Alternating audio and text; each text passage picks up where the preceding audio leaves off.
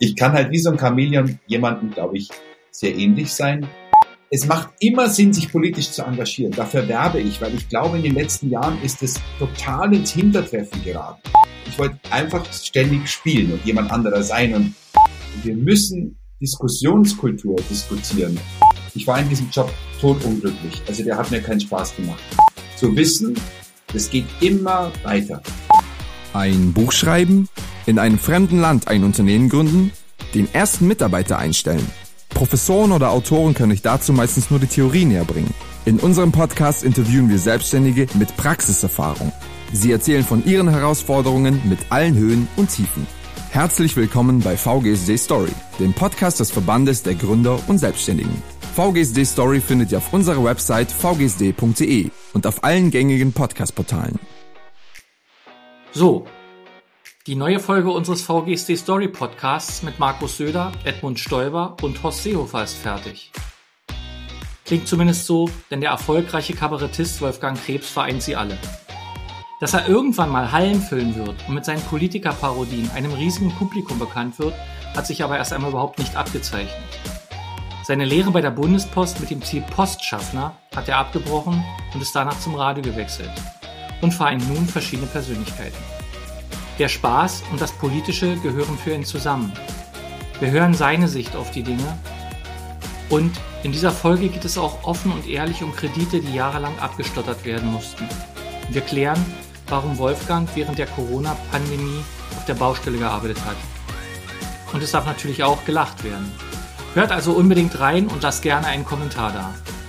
So, ihr Lieben, herzlich willkommen zu einer neuen Folge des VGSD Story Podcasts. Ich bin Maximiliane Albrecht, kurz Maxi. Und äh, wir haben heute eine kleine Podcast-Premiere, deswegen bin ich ein bisschen aufgeregt. Ich moderiere diese Folge nicht alleine, sondern zusammen mit meinem lieben Kollegen Lars Bösel. Hi Lars. Hallo, herzlich willkommen. Genau, wir machen das heute einfach mal zu zweit, denn wir haben einen besonderen Gast zu Besuch, nämlich niemand geringeren als Wolfgang Krebs. Wolfgang, auch an dich nochmal herzlich willkommen und schön, dass du heute bei uns bist. Ich freue mich sehr, dass ich die Möglichkeit habe, endlich mal auch in einem Podcast zu hören. Auch für dich eine Premiere. Glaube ich schon. Ich weiß nicht, was alles von mir veröffentlicht wird ähm, über Radiosender, wo ich mitarbeite, aber da kann schon sein, dass dann bei Podcasts sind. Aber eigentlich ist es eine Premiere heute und vor allem die in dieser Gesprächsform mit zwei weiteren Personen. Gut, ich bin ja immer mindestens drei. Oder mehr, ja. Oder mehr, so viel der braucht. Deswegen wir ja heute über meine multiple Persönlichkeit sprechen. Wir sind natürlich nicht live, wir, wir sind virtuell miteinander verbunden, wir können uns alle drei sehen. Ich sitze hier in Berlin, Maxi sitzt in München und du, Wolfgang, du sitzt wo? Ich sitze in Kaufbeuren. Das ist im Allgäu. Oh, war ich auch noch nie. Eine Reise wert. Ja. Ja, dann starten wir einfach mal, ja? Genau. Wolfgang, du bist äh, super erfolgreich als Kabarettist unterwegs und ich denke, viele Hörer werden dich aus der BR-Sendung Quer kennen.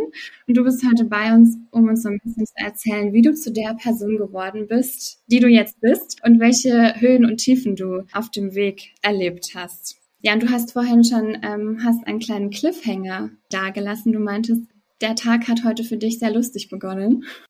Ja, in der Tat. Also ich bin ein, ein äh, ich wohne im Allgäu und nicht in der großen Stadt München oder in Berlin, wo mein Sohn wohnt, Deswegen, weil ähm, ich hier einen relativ großen Garten habe und ich bin ein totaler Gartenliebhaber geworden. Auch in dieser Corona-Zeit ähm, habe ich mich noch mehr sozusagen meinem Garten gewidmet. Und ich habe gestern ähm, bei einem Online-Shop in Berlin ein Gewächshaus bestellt und habe gestern dann einfach so gedankenlos, ohne den Laden zu checken, man ahnt schon, auf was es hinauskommt, 2900 Euro überwiesen mit einer Sofortüberweisung. Und dann habe ich eine Bestellbestätigung bekommen, sowas. Und am Abend denke ich mir, sag mal, ich habe überhaupt gar nicht bekommen eine Nachricht, dass jetzt da irgendwas weitergeht oder so. Und checke dann den Laden und sehe, dass es ein Fake-Shop ist, den es gar nicht gibt und dass es tausend Warnungen im Internet gibt. Sowas Blödes, denke ich mir, das gibt's doch gar nicht. Sowas kann doch gar niemand passieren. Also man ist nicht davor gefeit. Ich, ich check sonst alles, Impressum, immer, ich schaue überall. Also ich habe dann gestern sofort alles noch versucht zu machen, bei der Bank anzurufen. Das ist, natürlich kann man nichts sperren, weil Sofortüberweisung heißt sofort überwiesen und dann ist es weg. Und Jetzt war es glücklicherweise so, dass jemand anderer das schon angezeigt hat, denn das Konto war in Deutschland, also bei dieser N26 Bank, die auch in Berlin ist und die ist im Verruf, dass man da möglicherweise eben viele Fake-Shops bedient werden, weil man da sehr schnell sozusagen Konto eröffnen kann. Jetzt hat mich meine Bank heute Morgen informiert, dass das Geld wieder zurücküberwiesen worden ist, weil scheinbar die N26 Bank in, Bank, äh, in Berlin tatsächlich doch das mittlerweile sehr im Visier hat und das Geld sofort wieder zurückgewiesen hat. Also wurde gar nicht angenommen. Da ist mir ein Stein vom Herzen gefallen, das könnt ihr euch gar nicht vorstellen, weil es ist ja schon so, dass man sich solche Anschaffungen schon überlegt und nicht einfach mal eben irgendwohin fast 3000 Euro überweist, dass ich sowas, wie man nur so blöd sein kann.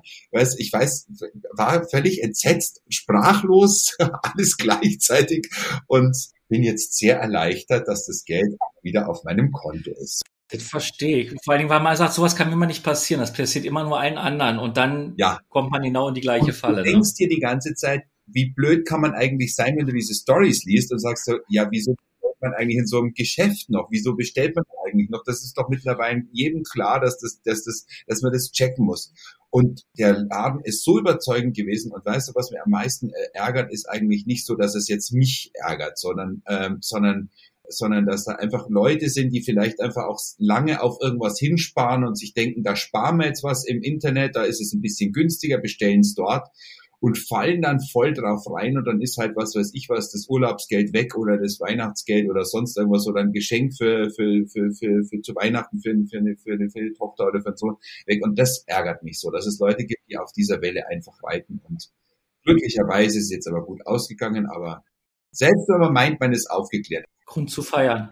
Wenn dich jemand jetzt nicht kennt, so wie ich jetzt als Berliner, der also mit, mit Comedien München, Bayern nicht so sehr viel zu tun hat, kein Fernseher hat, was wäre denn oder was ist dein liebster Politiker oder deine liebste Politikerin, die du momentan dir vorstellst oder die du improvisierst oder was auch immer? Also ich parodiere ja mehrere bayerische Politiker und ähm, bin ähm, in Bayern sehr bekannt dafür, das zu tun. Ich war auch schon mal auf dieser Riesenparodieveranstaltung, dem Bayerischen Nockerberg. Das ist sozusagen der Olymp der Parodie in Bayern. Da werden Politiker derbleckt, sagen wir bei uns in Bayern. Das bedeutet, sie werden sozusagen imitiert, satirisch aufbereitet, aber nicht so satirisch, wie man das eben dann ähm, aus der extremen Rechten kennt, was die alles als Satire verkaufen, sondern halt Satire, die ein bisschen mit Geist und Verstand ist und nicht nur einfach auf äh, Hass und äh, Boshaftigkeit ausgelegt ist. Und da habe ich zum Beispiel Horst Seehofer gespielt. Ein Mann, der relativ schnell und sehr bequem herzustellen ist.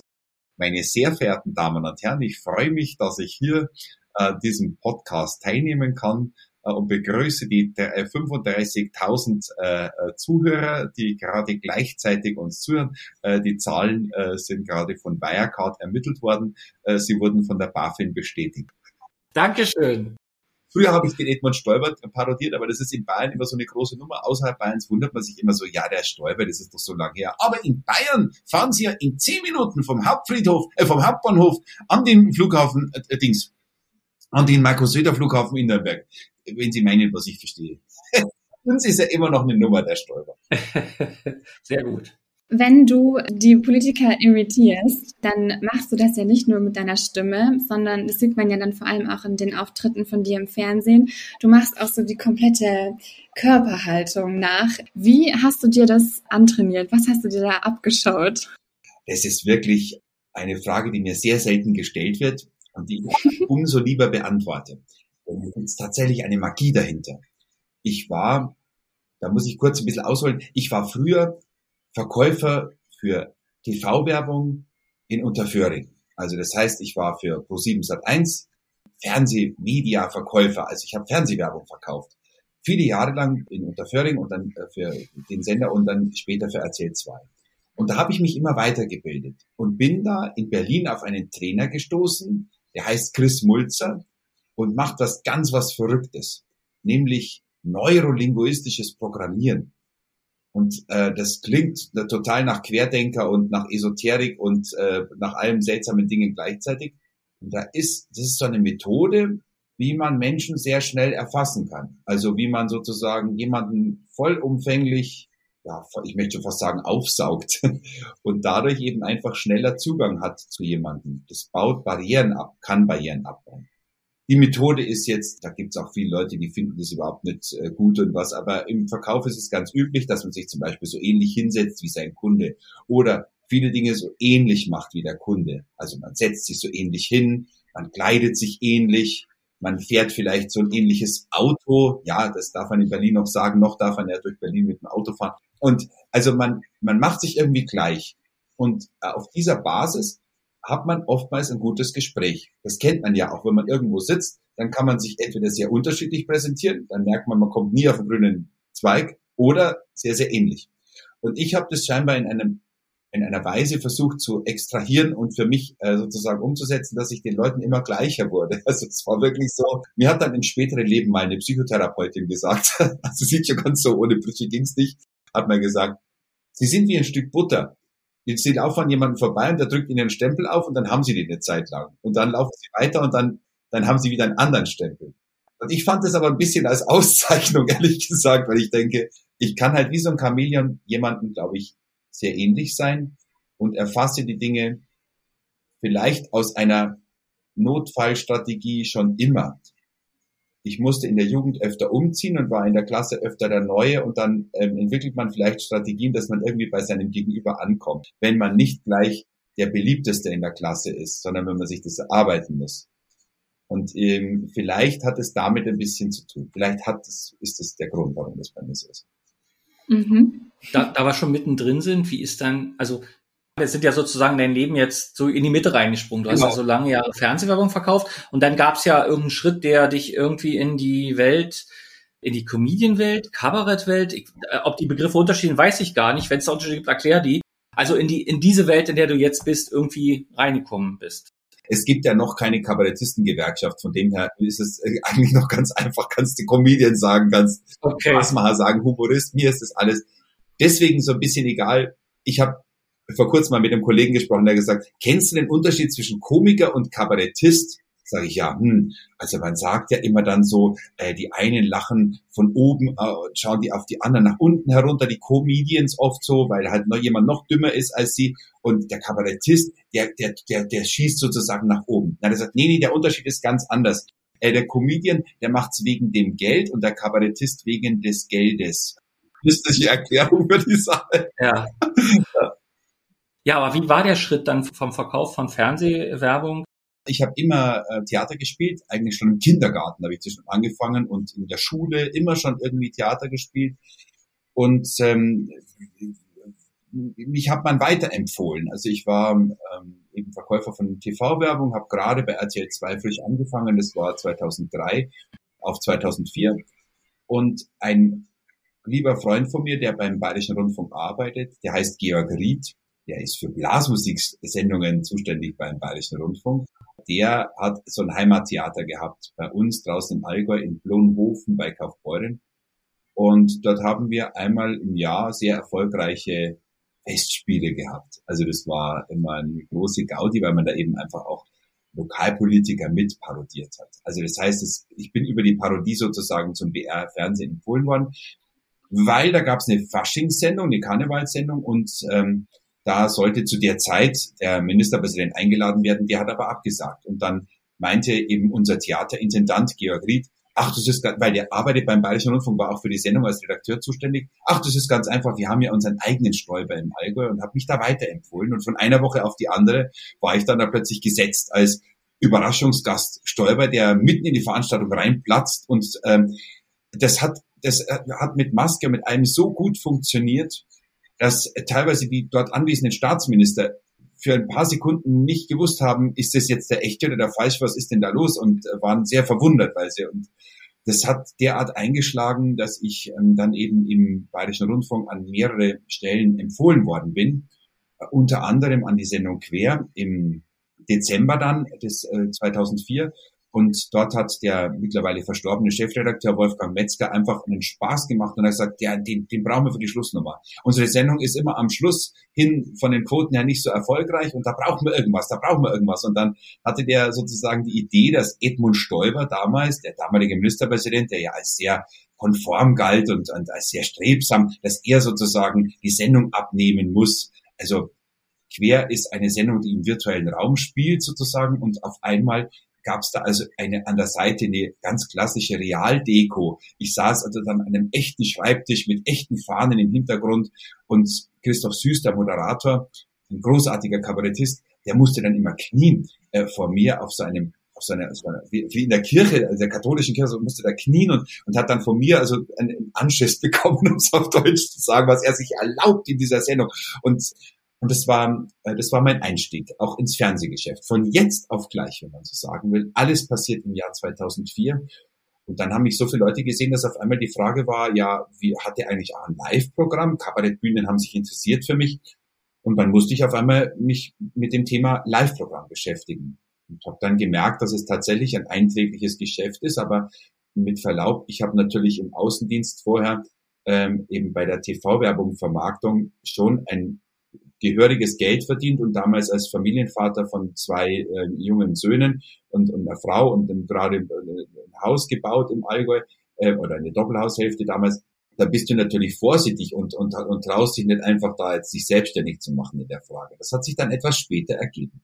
So war mein Weg sozusagen. Aber der war vorher schon immer Vorbrüche. Also ich war immer schon ein Typ, der, der eben einfach auch ein bisschen das Risiko irgendwo ein bisschen gesucht hat. Ich habe ja nach dem Hauptschulabschluss damals erstmal eine Lehre bei der Bundespost gemacht. Damals gab es noch bei der Deutschen Bundespost eine Lehre gemacht und ausgerechnet ein rumänischer Bauingenieur, den ich leider aus den Augen verloren habe, der mit mir Ferienarbeit in einem sehr großen Postamt in Augsburg gemacht hat, der hat mich also der hat Ferienarbeit gemacht und ich habe da drei Wochen lang arbeiten müssen, weil früher an Weihnachten eben das Sendungsaufkommen immer sehr hoch war, wie es heute auch ist. Und äh, da musste man als junger Mann sozusagen, wurde man dann versetzt für drei Wochen in ein größeres Postamt. Und ich musste in Augsburg Dienst tun, war im zweiten Keller des Postamts Augsburg und bin da auf diesen rumänischen Ferienarbeiter getroffen, der Bauingenieurwesen in Augsburg studiert hat und sich sein Studium ein bisschen finanziert hat damit. Und dem musste ich nach drei Wochen versprechen, dass ich nochmal auf die Schule gehe, weil der gesagt hat, du spinnst doch, du kannst diese Arbeit hier nicht weitermachen, du hast ja was in der Birne, der hat sich mit mir immer unterhalten und hat gemerkt, dass ich politisch interessiert bin und vielseitig orientiert bin. Und dann hat er mich mehr oder weniger drei Wochen lang dazu überredet, nochmal auf die Schule zu gehen. Letzte Frage, bevor ich wieder an Max übergebe. Du hast die Ausbildung gestartet. Hast du dir diesen Ausbildungsberuf selbst gesucht oder waren das deine Eltern, die gesagt haben, mach was Vernünftiges? Weil es hört sich ja so an, als ob das Spielen, das Theater, wie auch immer man das beschreibt, immer schon irgendwie sozusagen im Blut gelegen hat, ja. Es ist tatsächlich so, dass für mich als Kind immer schon die Herausforderung war, eben irgendwie äh, in, in, ins Fernsehen zu kommen. Ich weiß nicht warum. Das war so ein, so äh, das, das war einfach, das war immer schon ein Wunsch. Also irgendwie was darzustellen, etwas, also nicht im Sinne von, dass ich dann berühmt bin und dass mich alle kennen, so wie das bei vielen Influencern der Fall ist, also berühmt sein um des Berühmtseins willen, sondern ich wollte jemand anderer sein. Ich wollte flexibel sein. Ich wollte jemand anders spielen. Ich wollte von, ich wollte einfach ständig spielen und jemand anderer sein und was anderes sein irgendwie. Und ja, also früher haben wir als Kinder ja auch noch viel mehr mit anderen Kindern draußen gespielt. Also ähm, meine Eltern haben in so einer großen, also mein Vater war bei der Bundeswehr, also folglich waren wir immer mit sehr vielen jungen Kindern zusammen, weil in unseren Siedlungen, wo Bundeswehrsoldaten gewohnt haben, waren eben immer auch viele andere Bundeswehrsoldaten mit sehr jungen ähm, Kindern sozusagen. Die sind ja alle jung, weil die werden ja dann mit paar 50 werden die alle pensioniert. Und vorher haben die halt alle Kinder oder zu der Zeit. Und wir waren halt sehr viel und haben draußen gespielt. Und das war halt das Schöne, dass wir da draußen Räuber und Gendarm gespielt haben und viele, viele andere Spiele. Und es war eben einfach interaktiver. Man, man musste früher einfach sich noch einbringen und so. Also ähm, ja, und, und das, die Vorstellungskraft, die Fantasie war, glaube ich, als nicht alles vom Computer vorgegeben war, vielleicht sogar noch etwas größer. Also das war das, das Spielen und und sich spielerisch irgendwo betätigen oder Schauspielern, war eigentlich früher ganz normal. Also das war eigentlich, das ist mit unserer Kindheit so gekommen, zu meiner Zeit. Was haben denn deine Eltern gesagt, als du dann den Schritt in die Comedy-Szene gewagt hast? Also bei, da waren da waren sie ja dann schon, also eigentlich war für meine Eltern der schlimmste Bruch damals, als ich mit dem zweiten Bildungsweg begonnen habe. Ich musste natürlich, also ich konnte mich damals jetzt nicht so erfolgreich wehren äh, und Friedensdienst machen oder oder oder Kriegsdienst verweigern. Das ist natürlich für einen Sohn eines äh, Soldaten ein bisschen schwierig und natürlich hat mich mein Vater schon sehr früh auf dem Flugplatz mitgenommen und ich bin schon in, in, in, in, in Starfightern gesessen und sowas alles, also halt ohne, dass sie gelaufen sind am Boden natürlich, ja. Die meisten sind ja eh abgestürzt, aber ähm, so und äh, der war halt Flugzeugmechaniker und das war natürlich immer sehr spannend, einfach auch an den Flugzeugen zu sein und sowas alles. Also das ist für den Jungen schon was Besonderes und zwar bin ich auch einfach einfach so reingeschlittert auch in, in, in diese Bundeswehrzeit.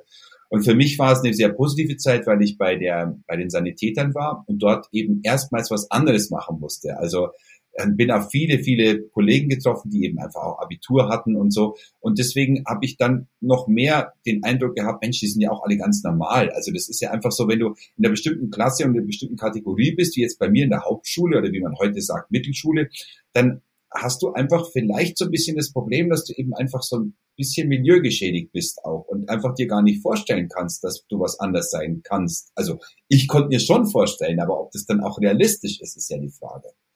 Und so haben mir meine Eltern nicht großen Mut gemacht, ehrlich gesagt, da auf die Schule zu gehen. Aber ähm, irgendwann habe ich es dann halt gewagt und dann bin ich auch unterstützt worden. Aber am Anfang war das wirklich wie gegen eine Wand gelaufen, weil ich natürlich noch zu Hause wohnte. Und vielleicht auch die Eltern schon gedacht haben, naja, da müssen wir da ewig zahlen. Wenn der studiert, dann dauert das Ganze ja jetzt nochmal zehn Jahre, bis der wieder irgendwie äh, wieder zum Laufen anfängt. Und ich bin aber dann unmittelbar nach der, äh, also ich war bei der Berufsaufbauschule, damit hat, hat man die mittlere Reife sozusagen und dann auf die äh, Berufsoberschule gegangen, weil ich ja einen Beruf eben hatte, war das möglich. Eigentlich mit dem Ziel, Berufsschullehrer zu werden.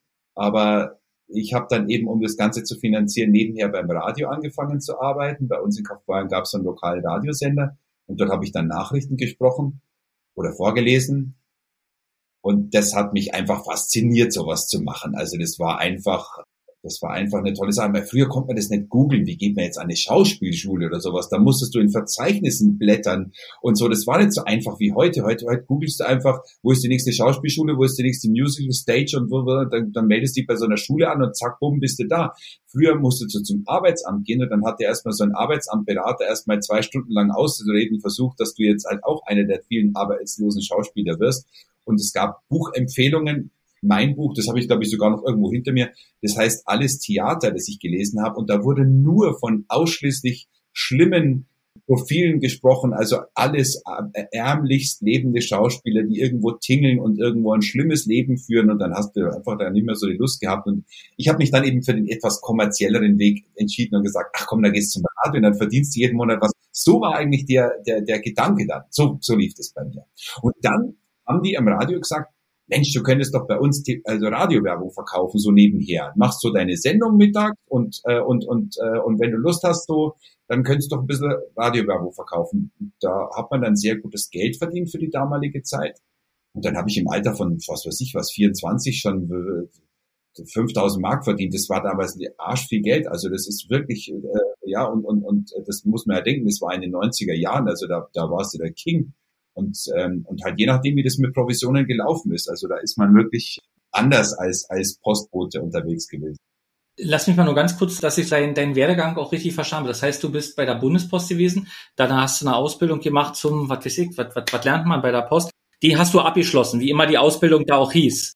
Leistungsfachkraft im Postbetrieb hieß es damals. Und dann wow. hast du Postschaffner und Postoberschaffner und Posthauptschaffner. Das ist einfacher Dienst. Schade, dass es das nicht mehr gibt. Das hört sich richtig schön an. A3, A4 ist es bezahlt. Also für alle, die irgendwie im Beamtenwesen arbeiten, das ist also nichts. Was schaffen, ja. Also da hast damals 1400 Mark verdient, das wären das heutiger Rechner, wären das irgendwie 750 Euro, die du nach der Lehre dann verdient hast. Das ist ja auch schon lange. Und der weitere Bildungsweg war dann praktisch eine Schauspielausbildung der Bildungsweg war nichts anderes als einfach nur die Erreichung der mittleren Reife und dann eben nicht studiert, sondern dann eben beim Radio gearbeitet und die haben dann irgendwie gesagt, Mensch, du könntest doch bei uns, hör doch auf, was studiert ist doch ein Schmarrn, das macht man nicht, das äh, fangen halt einfach gleich bei uns an. So werden ja im Übrigen auch sehr viele Menschen Journalisten, dass sie eben einfach nach dem Gymnasium dann einfach ein Volontariat machen und ähm, und dann ja Journalisten werden. Genau das gleiche gibt's dann eben auf der anderen Seite, bei den Werbefuzis. Und ich war halt Werbefuzis, weil ich Geld, Geld verdienen wollte. Das war ja so ein bisschen mein Ziel sozusagen locker zu bleiben. Ich habe auch nach dem ähm, Abitur Volontariat gemacht und die Werbefuzis vom Radio kenne ich auch. Siehst du? Deswegen kann ich eure Sprache auch ein bisschen sprechen und verstehe auch ein bisschen. Ich glaube, ich kann, komm etwas leichter klar mit Journalisten als vielleicht andere Schauspieler, weil mir einfach klar ist, dass es immer auch eine Story geben muss und irgendwie auch klar ist, dass es immer auch gewisse Interessenslagen gibt und dass ihr natürlich eure Sachen hinterfragen müsst, ist ja auch vollkommen klar. Auch wenn man das als Werbefuzzi nicht immer so gern gehabt hat.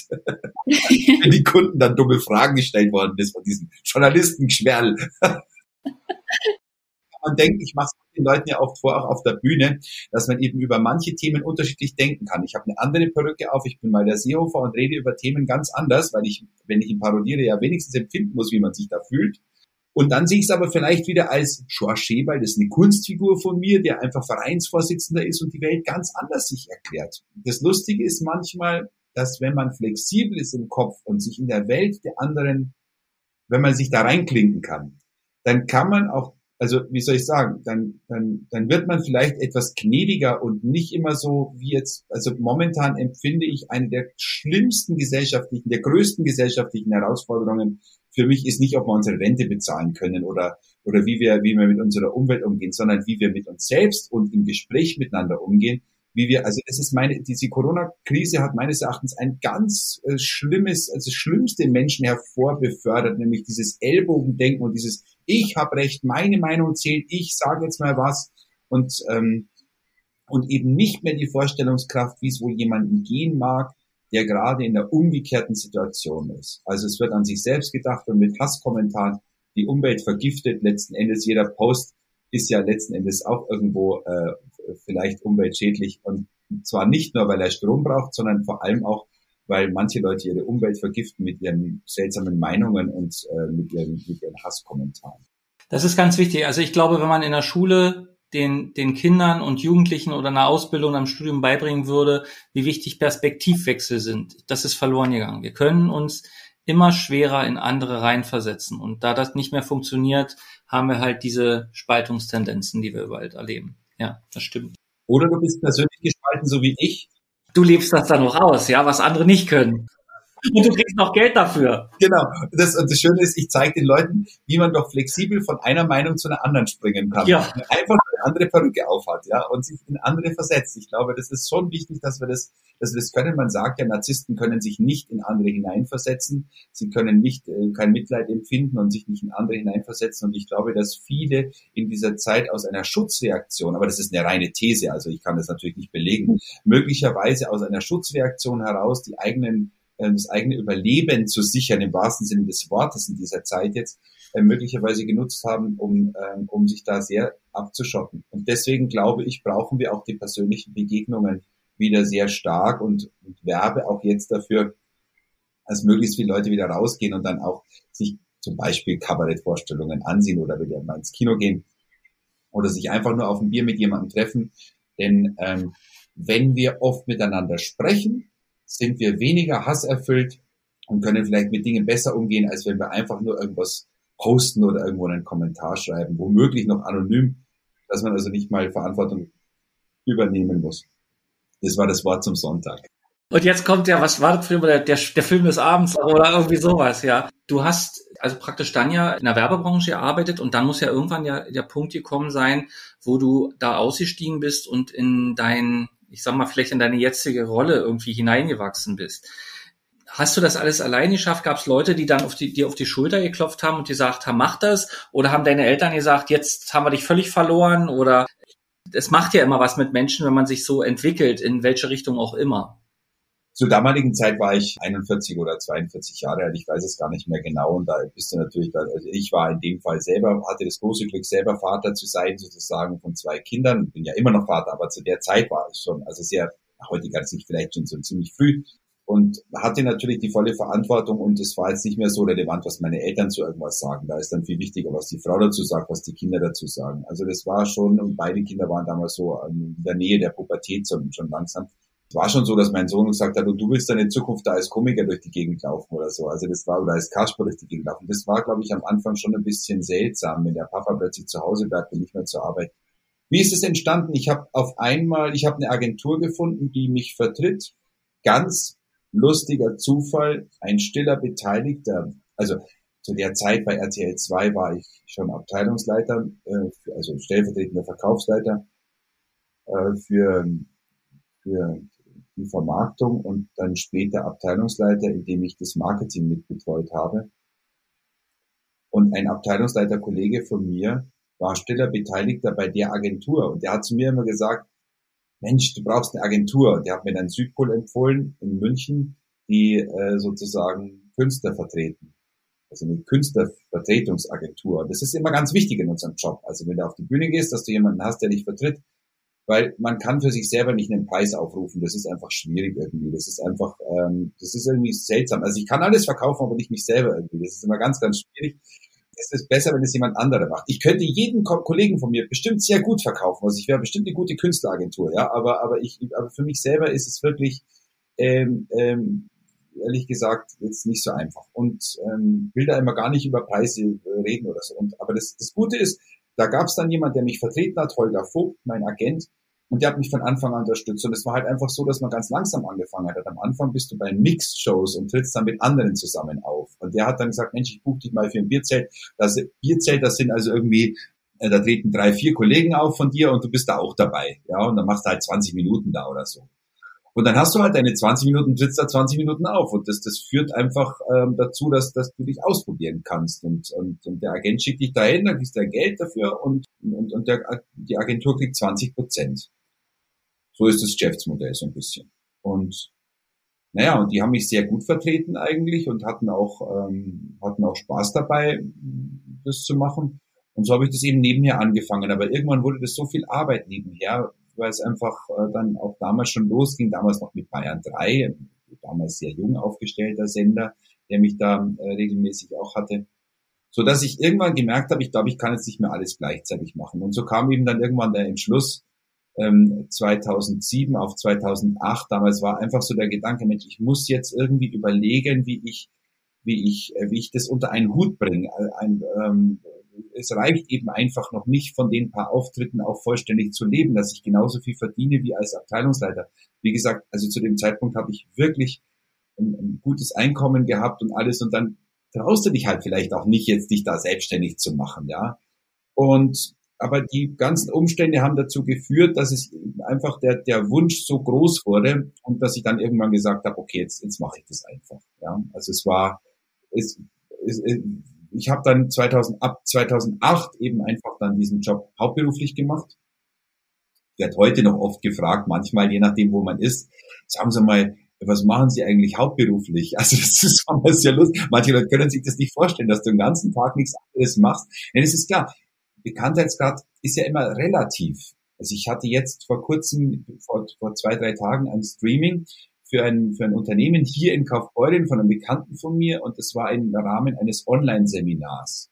Ähm, das ist eine große, eine große äh, Optiker-Zulieferer, also das ist ein Optikerverbund, für den ich da aufgetreten bin. Der hat halt verschiedene Zulieferer an Brillengestellen, an was weiß ich was, an Kontaktlinsen und sowas. Und da hat unter anderem bei diesem Online-Seminar auch einer der, was weiß ich, glaube Kontaktlinsenhersteller gesprochen. Und der kannte mich nicht, weil der aus Nordrhein-Westfalen kam. Und der konnte mit mir auch gar nichts anfangen erstmal, ja, bis er dann gemerkt hat, was ich mache. Aber es ist halt einfach immer so in dem Fall. Das heißt, der kennt, es kennt, kann mich gar nicht jeder kennen. Wir, wir sind einfach Spaten, also Kanal irgendwie. Es ist sehr, sehr speziell.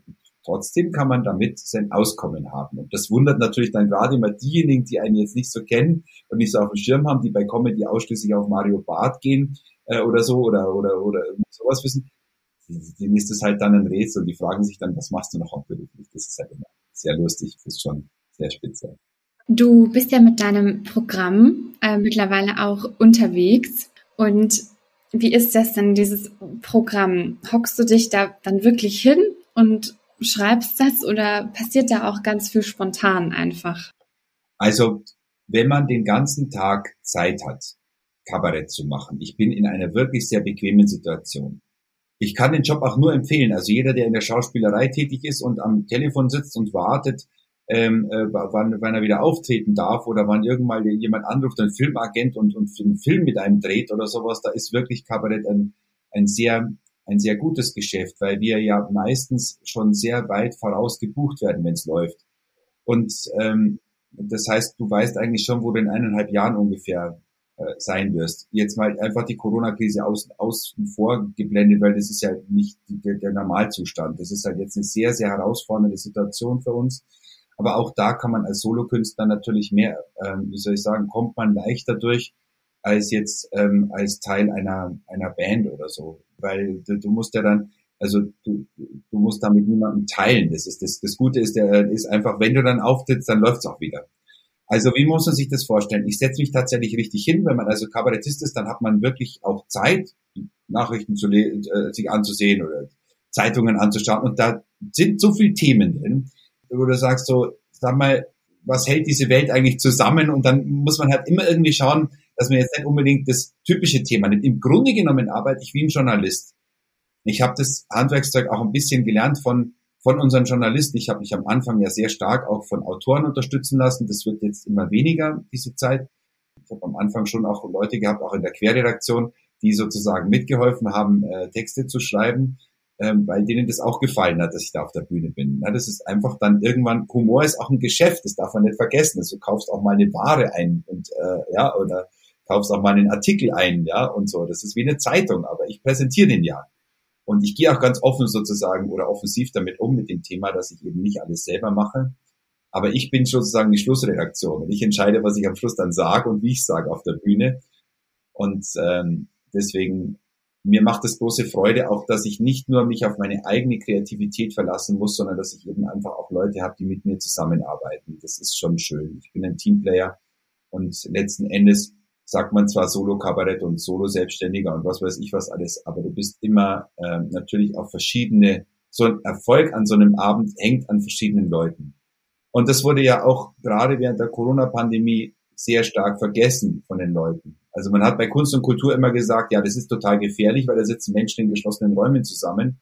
Ja, und auch Herr Lauterbach wird ja weiterhin nicht müde, äh, sozusagen sein Geschäftsmodell äh, mit Vorträgen gutes Geld zu verdienen. Komischerweise macht er das dann auch an Öffentlichkeit, was weiß ich was, also scheinbar auch bloß in Biergärten oder so.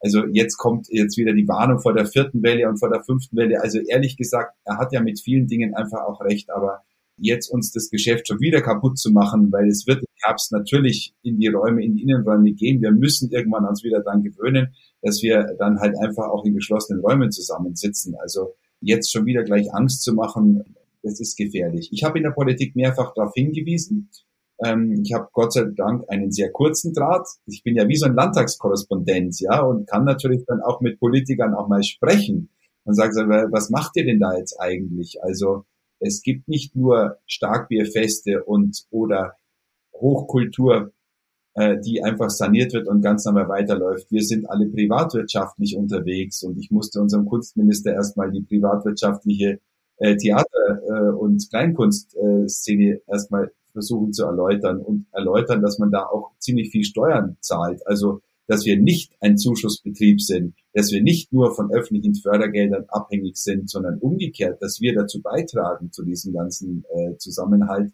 der Gesellschaft. Eines Teils, weil wir eben einfach auch mit dieser Steuerleistung anderen beteiligen, aber es war echt schwierig, sich das, äh, sich da Gehör zu verschaffen und auch für unsere Branche Gehör zu verschaffen. Da mussten sich einige zusammentun und auch wenn es nicht immer vielleicht gut gelungen ist oder missverständlich verstanden werden konnte oder wir dann in Querdenker-Szenen abgeschoben worden sind geistig.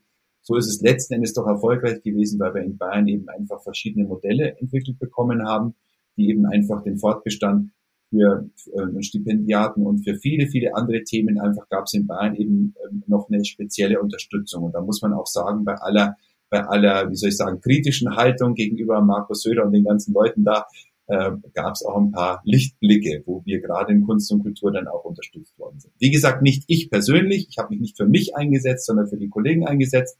Und weil ich selber hatte jetzt schon, habe mein Auskommen glücklicherweise und konnte auch vorsorgen für, für schwierige Fälle. Gut, das ist jetzt aufgebraucht, deswegen bin ich jetzt froh, wenn ich wieder arbeiten kann. Und also ich sitze jetzt also da und schreibe tatsächlich auch immer wieder ein Programm und das Programm liegt in der Zeitung und es liegt äh, im Podcast und es liegt in, genau wie ihr Journalisten auch, es liegt eben das Thema manchmal auf der Straße denkst du, sag mal, darüber hat ja noch gar niemand was geschrieben oder so. Und oft ist es ja auch so, dass wir, jetzt sage ich Querdenker im guten Sinne sind, so wie man früher Querdenker bezeichnet hat. Nicht als Geschäftemacher, die mit T-Shirts äh, äh, die Nazis finanzieren, und krude Gedanken, sondern indem wir wirklich um die Ecke denken und Dinge von der anderen Seite angehen. Bist du ein politischer Mensch auch in deiner, in deiner kabarettistischen Tätigkeit? Oder trennst du das? Also es ist so, es gibt bei, von mir beides, weil auf Bayern 1 müssen wir aufgrund der Vorgaben von Bayern 1 etwas gesellschaftlicher sein. Also da geht es dann um Politiker, die lustige Szenen erleben oder irgendwas sagen zum Geburtstag von Veronika Ferres. Und dann gibt es also auch den politischen Krebs, der sozusagen bei Quer in dieser Sendung ist, in dieser Satire-Sendung, die eben einfach auch, oder Satire-Sendung ist nicht wirklich, es ist, es ist einfach ein, ein, ein, nicht greifbar, ein politisches Magazin, das eben auch über Dinge und Missstände in Bayern berichtet oder aber auch über Dinge, die gut laufen und ähm, bei denen ich oftmals eher sehr politisch bin. Da, äh, oder bei der Sendung Asyl für alle mit äh, Django Asyl, da bin ich auch festes Ensemblemitglied seit vielen Jahren. Das sind äh, vier oder fünf Sendungen im Jahr, je nachdem. Da geht's rein um Politik, da ist es rein zu politischen Themen irgendetwas, nicht irgendwas zu sagen, sondern halt etwas zu sagen, sich Wort zu melden. Mir macht das politische Arbeiten sehr viel Spaß. Ich merke aber, dass es auch manchmal sehr schwer sein kann. Denn klare Haltung zu haben oder sich klar zu positionieren, zum Beispiel pro Impfung, nur um ein paar Dinge anzusprechen, gegen Querdenker, gegen AfD, pro was weiß ich was, äh, Dinge wie Wohnungsnot zu erkennen und so weiter. Das wird immer schwieriger, sich so zu positionieren, ohne dass man nicht Angst haben muss, dass er von der Terrasse geschossen wird in unserem Land. Deswegen bin ich etwas hin und her gerissen zwischen Aufklärertum oder wie soll ich sagen, meine politischen Themen, die mich einfach interessieren, wo ich sage, Mensch, mal äh, fünf gerade sein lassen und einfach mal Fakten sprechen lassen. Und auf der anderen Seite auch ein bisschen der Rückzug ins Private, wenn man so will, ja, wo man sagt so, okay, lieber mal ein bisschen vorsichtig sein und, ähm, und nicht, nicht so viele Flanken aufmachen, weil man vielleicht Angst haben muss. Und das finde ich eigentlich sehr schlimm. Es gibt in unserem Land, das ist, das hat sich grauenhaft entwickelt, ehrlich gesagt. Also wenn man damit zu tun hat und wenn man merkt, was, was ein Facebook-Post anrichten kann, also was man da alles ertragen muss, was man da alles für Leute Zuschriften bekommt auf Instagram oder auf Facebook, äh, dann muss man schon sagen, müssen da bald, sehr, sehr bald vernünftige Regeln her, die manches einfach unterbinden, weil es scheinbar nicht anders geht. Zum politischen Handeln. Wir müssen manchmal was erklären. Genauso mit dem Verband, wie wir einfach als Kabarettisten. Denn Politik bedeutet ganz einfach, Mehrheiten hinter sich zu versammeln. Also für eine Idee, für eine politische Idee, für ein, für eine, für eine Regeln des Zusammenlebens sozusagen, Mehrheiten zu schaffen. Also, ich möchte, ich glaube, da gibt es eine neue grüne Bürgermeisterkandidatin, die sich in Berlin bewirbt, die möchte ein autofreies Berlin schaffen. So, dafür möchte die Mehrheiten schaffen. Berlin ist es vielleicht auch ein bisschen einfacher, ohne Auto zu leben. Ähm, auf dem Land ist es ein bisschen schwieriger. Ähm, so, jetzt ist die Frage, wie, wie, wie schafft man jetzt das sozusagen umzusetzen. Und deswegen muss man natürlich über seine Idee viel reden, man muss viel mit Leuten in Kontakt haben. Und genauso ist es in, in Sonderthemen. Also mir hat das Edmund Stoiber mal erklärt. Den habe ich mal besucht in seinem Büro und dann hat er gesagt, wissen Sie, Herr Krebs, es ist immer so, Sie müssen ja, äh, Sie sagen, ein, Sie, Sie sagen, ein Gesetz ist jetzt so. Und dann äh, kommen sofort die Verbände. Dann kommt der und sagt, aber bei uns ist es ganz anders. Und dann kommt der und sagt, bei uns ist es auch ganz anders. Ja, da kennen Sie sich am Schluss nicht mehr aus. Und äh, also das ist, das ist es macht immer Sinn, sich politisch zu engagieren. Dafür werbe ich, weil ich glaube, in den letzten Jahren ist es total ins Hintertreffen geraten. Und genau die junge Generation, die flehe ich seit Jahren an von der Bühne aus. Kümmert euch um verschiedene Themen, zum Beispiel die Rente. Jetzt langsam lodert es auf, langsam wird den Jungen klar, dass sie die Rechnung für die Alten zahlen müssen. Jetzt müssen wir aber auch wieder aufpassen, dass wir nicht die Jungen gegen die Alten ausspielen, weil das wird immer gerne auch gemacht. Auch im Journalismus ist es verlockend, auch in Social Media ist es verlockend, weil es halt einfach so funktioniert. Social Media funktioniert so, du postest was und Leute fangen unter diesem Post zum Streiten an und der Algorithmus pusht dich nach oben. Das ist meines Erachtens eine sehr, das ist die Wurzel meines Erachtens dieses Übels, dass man nur noch in, in Polarisierungen denkt und nicht mehr zu Lösungen kommt, sondern nur noch aufeinander einruft und einschreit und am Schluss sich dann einfach mit Gewalt sozusagen irgendwas entladen muss. Wir müssen Diskussionskultur diskutieren. Und das darf man nicht nur Markus Lanz und Maybrit Illner überlassen. Wir müssen an allen überall täglich miteinander uns unterhalten, denn nur das persönliche Gespräch bringt uns letzten Endes weiter, glaube ich. Und dafür äh, lohnt es sich jeden Morgen aufzustehen. Vor allem in meinem Job, weil ich glaube, das ist die neue Aufgabe, die mir die Corona-Krise irgendwie so gegeben hat, zu sagen, so, ey, jetzt müssen wir irgendwie alle fünf gerade sein lassen, wir müssen drüber reden, aber wir müssen zu Lösungen kommen irgendwie. Wir müssen schauen, dass wir zu Lösungen kommen. Und das kann nicht sein, dass wir einfach nur alles verteufeln. Denn es ist oft naheliegend zu sagen, alle Autos müssen raus aus Berlin. So, und was ist denn die Ausnahme? Jetzt, wenn du aber einen Notfall hast, dann muss natürlich der Sanker rein oder soll, im Sanitäter, soll dich der mit dem Lastenrad rausfahren oder so, ja? Oder der Handwerker. Der Handwerker hat ein Problem, der muss die Steckdose im dritten Stock irgendwo reparieren. Also, das sind halt so ein paar Themen, wo du sagst, es muss oder wird immer irgendwelche Ausnahmesituationen geben. Oder man muss es sich, man muss es eben den, von den jungen Leuten sich erklären lassen. Deswegen schätze ich den Kontakt zu jungen Leuten. Deswegen sage ich, die jungen Leute müssen schauen, dass sie, dass sie sich politisch engagieren. Sowohl beim Thema Generationengerechtigkeit und das betrifft eben einfach die Rente genauso wie, ähm, wie im Klimawandel. Und da hilft es nichts, wenn wir einfach nur die Alten verteufeln, aber die Jungen müssen sich zu Wort melden und müssen ihr, müssen politisch aktiv werden. Das finde ich, das finde ich ganz, ganz wesentlich. Du sprichst mir aus dem Herzen, weil ich glaube, das, was wir wirklich alle wieder machen müssen, ist das Ringen nach Kompromissen, die nicht immer gut sind, sehen wir ja in der Politik, aber ohne Kompromisse geht's halt nicht. Und ähm, ich finde, das ist etwas, was verloren gegangen ist, weil jeder eben auf seinem Standpunkt beharrt. Und das hört sich für mich ja so an, dass du so ein Mittler zwischen zwischen den Welten auch, auch sein wirst. Und du wirst aber, hast nicht vor, in der Politik noch richtig einzusteigen, eine echte politische Rolle zu spielen. Momentan glaube ich, dass ich meinen Bekanntheitsgrad besser nutzen kann, wenn ich sozusagen als Kabarettist auf der Bühne bin. Ich habe schon, es ist verlockend, ein politisches Amt anzunehmen. Das wird einem auch immer wieder angeboten.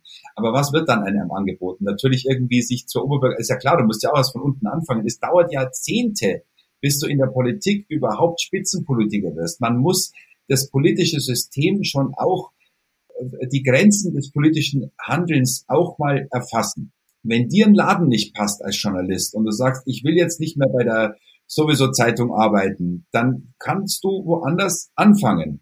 Sagen wir jetzt mal was Extremes, ja, du kannst beim Fokus aufhören und kannst bei der Taz anfangen. Also wenn sie dich nehmen da, ja, sag ich mal so. Also von, sagen wir, eher rechts auf links umschalten. Das geht aber in der Politik nicht. Es gibt keinen Politiker, der bei der AfD aufgehört hat und dann zu den Linken geht. Also zumindest kenne ich keinen, vielleicht Lokal, Lokalpolitiker. So, das heißt, wenn dir die Marke nicht mehr passt, also ich habe es jetzt in den Extremen formuliert, wenn dir die Marke nicht mehr passt, wenn dir die Leute nicht mehr passen, dann kannst du nicht einfach kündigen in der Politik. Weil dann bist du arbeit, also bist du unter Umständen arbeitslos. Du musst halt in deinem normalen Job weiterarbeiten, sagen dann die Leute. Aber man muss schon auch ein bisschen schauen, was kann so ein Politiker erreichen? Er kann sich um um politische Ziele umzusetzen, muss er immer auch sich überlegen, für wie viele Leute ist denn das überhaupt relevant? Wenn, für, mir schreiben die Leute ja auch und sagen, Herr Krebs, Sie müssen sich einsetzen für was weiß ich was, für weniger Flächenfraß. Sie müssen sich einsetzen für besseren Klimaschutz. Sie müssen sich einsetzen für, ich habe da Wahnsinnsinformationen, äh, es gibt Alternativen zur Impfung und so weiter und so weiter. Ich kriege den ganzen Tag Sachen zugeschickt. So, und dann, dann kann man sich überlegen, ist es jetzt für mich relevant. Also man muss wirklich dieses journalistische Denke übernehmen auch, ja. Und ich glaube, das ist im politischen Handeln genau das Gleiche. Man muss schon ein bisschen schauen, wo sind Mehrheiten, was lässt sich sozusagen verkaufen. Ja, lässt sich eine Frauenquote in der CSU verkaufen? Man hat gesehen, es lässt sich in der CSU nicht verkaufen. Jetzt wird es halt anders formuliert, aber so solche Themen. Lässt sich auch wenn es vernünftig wäre, alle Ölheizungen abzuschaffen. Ja, da gibt's vielleicht irgendjemanden, der stellt Ölheizungen her, das sind dann so und so viele Mitarbeiter auf der Straße. Was macht man mit denen? Jede politische Entscheidung hat immer auch wieder mit irgendwelchen anderen, ähm, äh, ist vernetzt und hat damit zu tun. Manche Leute machen sich halt populistisch einfach und plärren irgendwas hinaus, ohne an die Folgen zu denken, wären aber selber die Ersten, die auch wieder laut schreien, wenn sie davon betroffen wären. Das finde ich so schwierig und deswegen finde ich es einfach ganz wichtig, ähm, eben diese Mittlerfunktion zu haben. Und ich glaube, das ist ein ganz großes Thema. Und langfristig, glaube ich, auch wird man sehen, dass uns Facebook und Instagram mehr Vergiftung gebracht hat. Also es, ich merke das manchmal. Wenn du für einen Film gebucht wirst, dann schaut ein Caster drauf, wie viel, wie viel Follower du hast. Wenn du für eine Veranstaltung gebucht wirst, dann schauen junge Veranstalterinnen oder Veranstalter mittlerweile drauf, ist der überhaupt im Internet, äh, macht er irgendwas, ist der YouTuber, macht er, wie hat der Follower und so weiter. Weil man sich davon erwartet, dass sozusagen viele Follower heißt, viele Menschen kommen im echten Leben auch und schauen die Veranstaltung an. Manchmal funktioniert es, manchmal funktioniert es aber nicht. Und ich glaube, wir müssen es, es muss nicht immer gleich über jeden sogenannten Shitstorm berichtet werden und der wird oft im Journalismus unglaublich, darf ich das so sagen überhaupt Journalismus, aber es ist auch wieder so eine Verallgemeinerung, aber es wird häufig sehr aufgeblasen. Also da sagt jemand was, twittert irgendwas und dann ist also die ganze Welt empört, ja, und, oder was auch immer. Oder eben nicht empört. Da, glaube ich, werden manchmal die Prioritäten falsch gesetzt. Man weiß, das sagen Umfragen, fünf Prozent der User von, also fünf Prozent ähm, der User in so Chaträumen sind für 80 Prozent der Chats verantwortlich. Und das sehen wir in, also die TU in München hat vor kurzem, glaube ich, dazu was veröffentlicht, oh, da war es die TU in Berlin. Also ich habe ich hab das notiert irgendwo. Also es ist, ähm, es ist so, dass unglaublich viele Leute sich einfach, einfach die anderen niederschreien versuchen über, über Social Media über Facebook, über Instagram, über diese ganzen neuen Kanäle, über Telegram und so weiter, über WhatsApp-Gruppen und so weiter. Und dadurch entsteht das Bild, als wäre relevant, über was die diskutieren. Wir dürfen uns aber, glaube ich, diese Diskussion nicht mehr so stark auf äh, ähm, diktieren lassen, sondern wir müssen genau hinsehen. Wir müssen lernen, auch im Journalismus, auch wir äh, äh, Kabarettisten müssen lernen, genau hinzusehen, und nicht einfach um äh, einen leichten, einen schnellen Gag zu, zu machen, sondern zu sehen, für was stehen wir da. Ohne moralisch zu werden, das ist ja bei uns immer das Problem. Also ihr könnt ja dann einfach Klartext schreiben, wir müssen ja immer schauen, dass wir es irgendwie verklausulieren, dass es dann auch wieder lustig ist, weil im Humor, also Wolfgang Metzger, der, der langjährige Chefredakteur von Quer, hat mir mal beigebracht, das Lachen über Satire ist Katharsis. Also das muss sozusagen irgendwo schmerzen und dann, dann durch das, durch das Lachen beginnt sozusagen ein reinigender Prozess im Hirn. Also es wird irgendwas neu eingestellt oder neue, neue Verhaltensmuster werden sozusagen ähm, äh, aufgemacht. Und wenn es die Möglichkeit, also wie gesagt, das ist mein, das, ihr hört es schon so ein bisschen, das ist so mein Ziel sozusagen, sowas jetzt in, wenn ich jetzt wieder darf, dann will ich da noch mehr sozusagen ähm, äh, davon ähm, oder? Ja, ich, also man würde es mir glauben, gell? man würde es mir glauben. Verkauft sich schon ganz gut als Politiker. Weil du gerade meintest, äh, wenn du wieder darfst, ähm, ich glaube gerade für so Leute, die wie du ja auch da, dafür leben, auf der Bühne zu stehen, ähm, war das ja jetzt eine schlimme Zeit. Und wie sehr brennt es dir unter den Nägeln, wieder loszulegen? Also es ist so, dass ich über die, äh, es brennt mir total. Also ich habe jetzt, Gott, äh, letzten Samstag hatte ich einen Auftritt ähm, in Simbach am Inn und da waren, ähm, waren noch Karten verkauft von vor der Corona-Zeit sozusagen. Ja, also das, das war also ein Nachhol Nachspieltermin äh, und so und, äh, und so und da waren auch relativ viele Leute da und so und ähm, das, das ist auch toll, dass man eben auch das Publikum wieder in echt hat und nicht nur Zuschriften auf Facebook oder so, weil man, äh, man bezieht dann vieles auf sich irgendwie, ja, wenn mal ein Post nicht so gelingt vielleicht oder weil irgendjemand schreibt, du warst auch schon lustiger oder sowas, dann ist man sofort da auch gleich getroffen. Man ist wesentlich robuster, wenn man jeden Abend irgendwie vor 500 Leuten sprechen kann. Also äh, dann, dann, dann ficht einen das nicht an, dann ist einem das wurscht, wenn da einer mal was schreibt. Aber so ist man total aufgekratzt sofort und denkt stundenlang drüber nach, über, über irgendwas, was einem jemand geschrieben hat.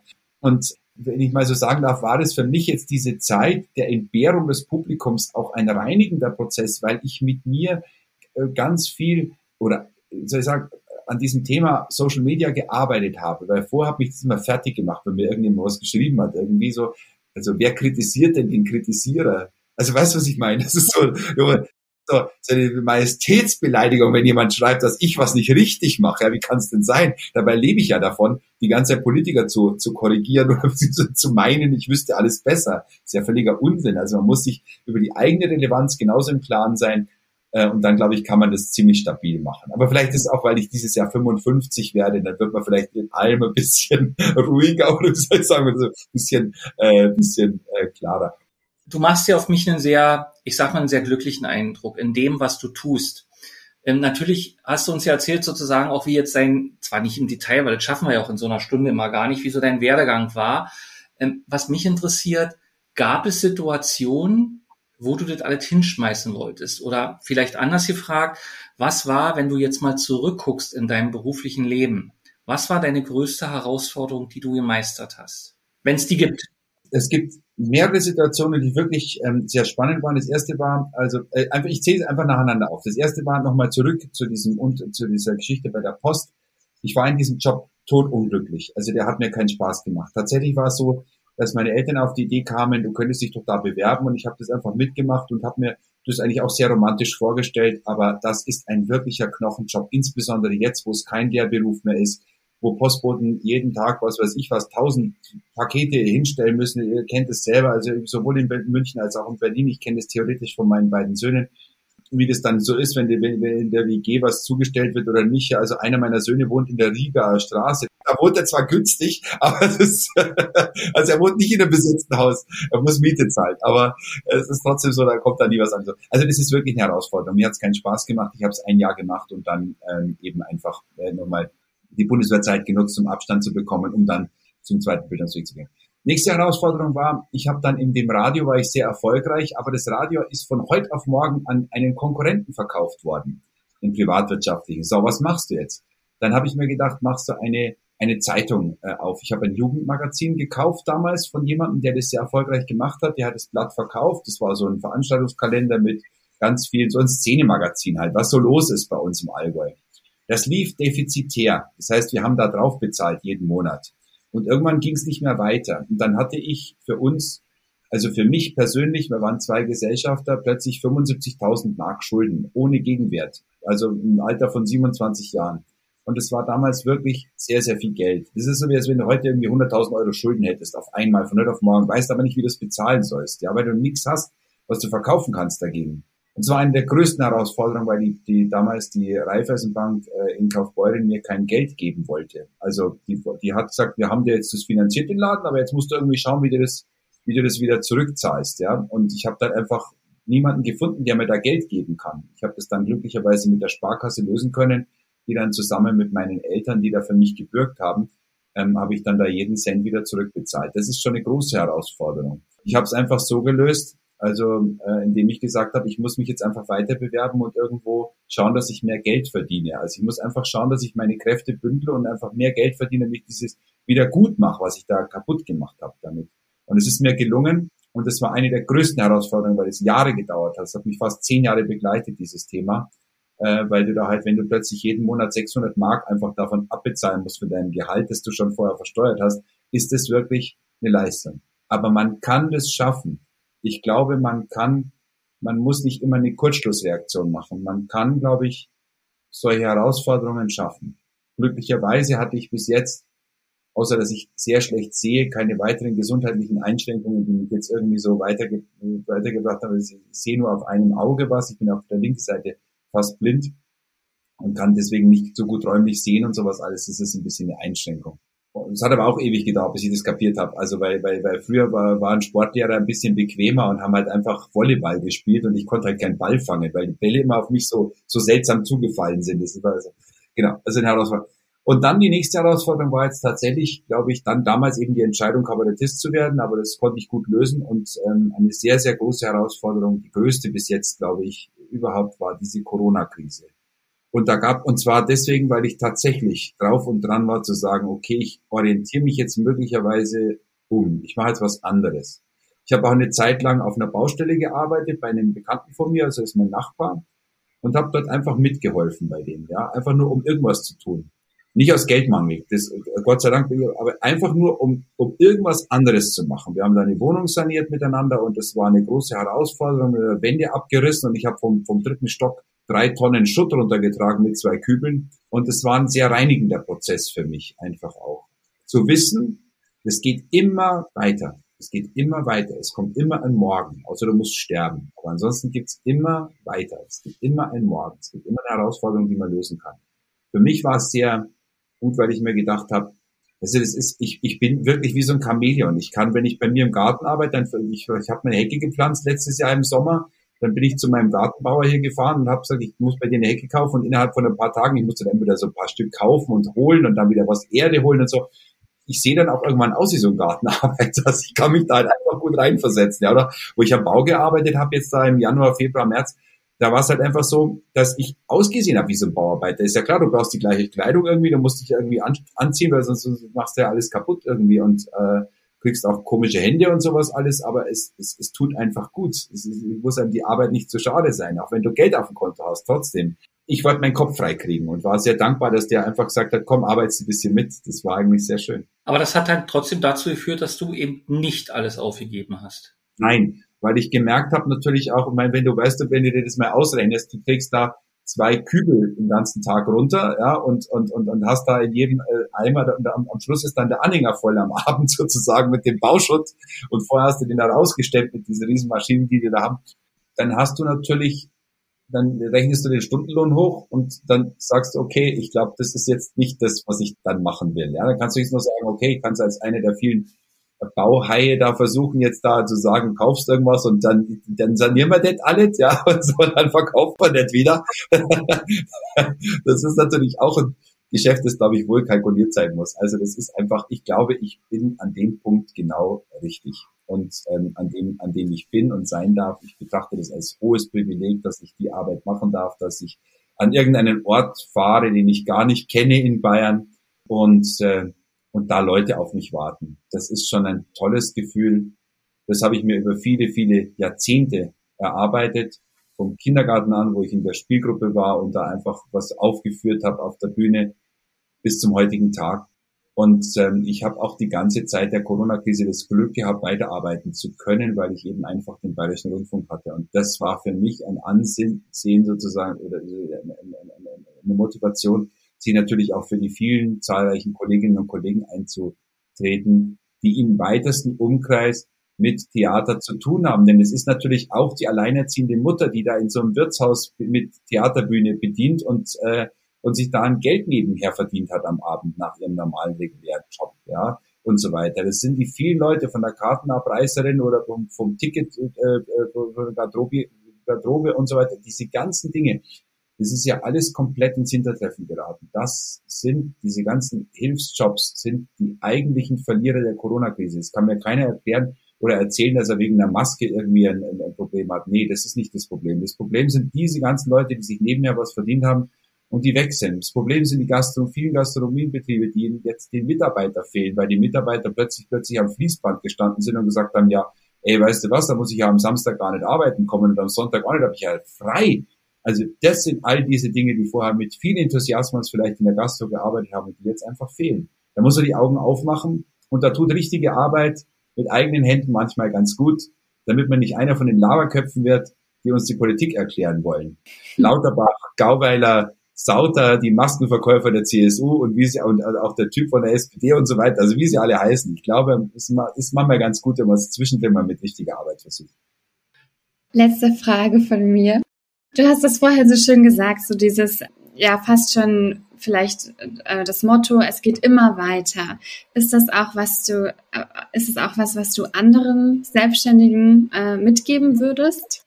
Also wir hatten, ähm, wir hatten bei uns untereinander sozusagen Kabarettisten-Kolleginnen, da haben auch viele drüber nachgedacht.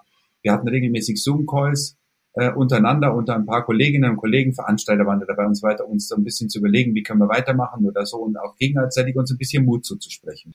Aber auf der Baustelle zum Beispiel habe ich auch einen jungen Mann, der, der, der da Elektroinstallation gemacht hat und dem ich gesagt habe, Mensch, hast du für einen, einen, einen Türke, äh, zu dem habe ich gesagt, und machst Meisterbrief. Also ich, ich stachel manchmal Leute an, weil ich damals, bei mir war das ja, bei mir war das ja irgendwie Integration andersrum. Mir hat ein geflüchteter Rumäne Mut gemacht, nochmal auf die Schule zu gehen. Das musst du dir erstmal geben. Ja, also wo gibt's denn sowas? So dass ich es heute als meine Aufgabe ähm, betrachte, wenn jemand den Eindruck, und das ist ganz wichtig, wenn jemand den Eindruck hat er, oder eine Idee hat, Mensch, ich könnte doch das und das probieren, dann ist die Wahrscheinlichkeit, dass er schafft, relativ hoch weil er oder sie sich ja auch schon ähm, ganz viele Gedanken dazu gemacht hat. Du kommst ja nicht auf die Idee und sagst, ach, da, das könnte ich mal machen. In dem Moment, wo du merkst, es kribbelt im Bauch, wenn du dir vorstellen kannst, du kannst das, ähm, du könntest es erreichen, wenn du dir das nur vorstellen kannst, dann ist der maximal, dann ist alles schon eigentlich gemacht. Du musst es nur noch machen. Das ist alles. Also man muss nur noch Wege finden, wie könnte das gehen? Und ich glaube wirklich fest an diese Botschaft, weil ich glaube, man, ähm, viele Leute geben sich oft damit zufrieden oder finden tausend Erläuterungen und Erklärungen, warum was nicht geht. Aber manchmal wäre es gar nicht so schwer und es wäre vielleicht ein Segen, sich einfach nochmal umzuorientieren. Zu dem jungen Elektriker habe ich gesagt, Mensch, weißt du, ja, er sagt, ja, ich habe ja mein Auskommen, also ich habe schon drüber nachgedacht, aber nochmal dann Schule und dann kostet es auch Geld, sage ich, hm, jetzt hast du noch keine Familie. Was meinst du, ob du dir das jetzt besser leisten kannst oder vielleicht in fünf Jahren, wenn du eine Frau hast und Kinder und die Frau dann sagt, Mensch, man muss jetzt die Meisterschule machen, du verdienst doch ganz gut. Also ich, Entschuldigung, dass ich jetzt so in so einem traditionellen Bild jetzt bleibe, aber für ihn war das die richtige Botschaft, weil er halt in dieser traditionellen Welt sozusagen lebt mit der, mit der, mit, mit einer sehr traditionellen, traditionellen Aufgabenverteilung. Also dann muss man ja in der Leute, in der, in der Sprache der Leute sprechen. Und deswegen habe ich gesagt, ja, kannst du dir vorstellen, ja, nee, hast schon recht, stimmt schon, wahrscheinlich wäre es jetzt besser und so. Also ich weiß nicht, ich werde auch manchmal, es war auch früher so, dass ich oft so, gerade von jungen Leuten angesprochen werde, oft so, ja, wie sehen Sie denn das und wie, wie ist denn bei Ihnen gewesen? Deswegen bin ich so dankbar, dass ich euch die Geschichte erzählen darf, äh, wie das bei mir so war, weil ich glaube, dass viele Leute Potenzial haben und drüber nachdenken, man könnte doch mal und dann scheitert man natürlich auch. Ich bin ja auch gescheitert dann bei den, bei den ersten Versuchen. Und immer wieder scheiterst du. Es gibt auch heute noch manchmal, was weiß ich, von 100 Auftritten einen vielleicht, oder sagst so, der war jetzt nicht so, ja. Und da hat mich kein Mensch verstanden oder ich war da fehl am Platz. Gibt's ja manchmal. Du bist erfolgreich gescheitert. Ja, du musst einfach immer erfolgreich weiter scheitern. Also scheitern, aber du musst dich wieder hinstellen. Das ja. ist das Wichtigste. Du musst wieder aufstehen. Ja, man darf nicht aufhören, sich zu trauen. Und genau das ist ja das, was wir mit dem Podcast hier auch an den ganzen Hörern mitgeben wollen, dass äh, einfach äh, aufstehen wieder. Ja. Also ich sage schon erstmal vorab Danke. Wir haben wahrscheinlich jetzt den längsten Podcast, den wir so mal hatten. Aber das schadet ja nicht, weil die Themen sind spannend und ich würde ja wirklich gerne noch weiter mit dir reden. Aber du weißt, wie das in der Politik ist. Da läuft immer die Uhr mit. Deshalb würde ich gerne zum Schluss überleiten und würde dir natürlich eigentlich jetzt bis auf die Verabschiedung, die wir noch machen, so das letzte Wort lassen. Und zwar wenn du jetzt der Politiker der Welt bist und die Weltherrschaft übernommen hast oder übernehmen willst und du müsstest uns überzeugen und du darfst dir gerne natürlich einen Politiker, eine Politikerin aussuchen, die äh, uns das vermittelt. Äh, wie kannst du uns dann in 20 oder 30 Sekunden deine Botschaft rüberbringen? Also das ist natürlich überhaupt, wenn dann nur als Stolper Eder, als Edmund Stoiber äh, machbar. Schauen Sie, natürlich gibt es in unserem Land viele Herausforderungen. Die Welt ändert sich permanent wo sie heute noch, äh, wo, wo gestern noch heute war, kann morgen schon äh, übermorgen auf uns zukommen. Die, die Zeit, die geht immer voraus. Es gibt Regionen in Bayern, da unterhalten sie sich noch in der dritten Vergangenheit, weil in der aktuellen Gegenwart nichts passiert. Also deswegen schauen Sie immer nach vorne in die Zukunft, in die zweite Zukunft. Und Sie in Berlin hatten ja immer die dritte Zukunft. Das war ja da der Zeitpunkt, wann der Berliner Flughafen endlich öffnet. Na gut, der ist jetzt geöffnet und dann ja gleich wieder geschlossen worden. Verstehen Sie? Also die Welt ändert sich. Wir müssen positiv bleiben, wir müssen motiviert bleiben und wir müssen immer auch versuchen, an diejenigen zu denken, die für sich selber nicht denken können, wenn Sie meinen, was ich verstehe. Das ist, äh, das wäre das Credo meiner äh, Politik sozusagen. Immer vorausschauen und drei Schritte weiter sein, damit einen möglichst wenig überraschen kann. Wir meinen, was Sie verstehen, Herr Stolber. Meine Stimme hasste. ja, super. Von meiner Seite das letzte Wort überlasse ich dir ähm, dann gerne, Maxi. Von meiner Seite ganz viel herzlichen Dank für diese kurzweilige Zeit. Es ist mal schön, mit Menschen zu sprechen, die bei allem Ernst den Humor nicht verlieren. Und ich glaube, das ist ganz wichtig, ähm, also den Kopf nicht in, den Sand zu stecken oder den Sand in den Kopf, je nachdem, wie du das siehst. Ähm, insofern von meiner Seite schon mal herzlichen Dank. Äh, von meiner Seite natürlich auch. Schön war's mit dir. ja, und äh, ich hoffe, euch, lieben Hörern, hat's auch gefallen. Und äh, wenn ihr mehr vom VGSD Story Podcast wollt, dann äh, hört unbedingt rein. Es gibt noch weitere Folgen online. Lasst es euch gut gehen und wir hören uns ganz bald wieder, wieder mit neuen spannenden Gästen. Dankeschön. Wolfgang, mach's gut und besucht alle Wolfgangs Auftritte. Vielen herzlichen Dank nochmal für eure Zeit, die ihr euch genommen habt und vielen herzlichen Dank fürs Zuhören nochmal. Und wie gesagt, positiv bleiben ist manchmal wirklich gut. Wenn man die Chance hat, stabil zu bleiben, einfach etwas leichter durchs Leben trägt. Euch vielen herzlichen Dank. Ich habe mich total gefreut, dass ich so, so plaudern konnte mit euch, aber trotzdem immer mit Gehalt. Also Ich hätte mich jetzt auch noch ewig mit euch unterhalten können, ganz ehrlich. Aber vielleicht greifen wir das ja noch mal auf. Alles klar. Jetzt machen wir Schluss. Einen schönen Tag, viel Spaß, bis demnächst. Dankeschön. Tschüss. VGSD Story findet ihr auf unserer Website vgsd.de und auf allen gängigen Podcast-Portalen.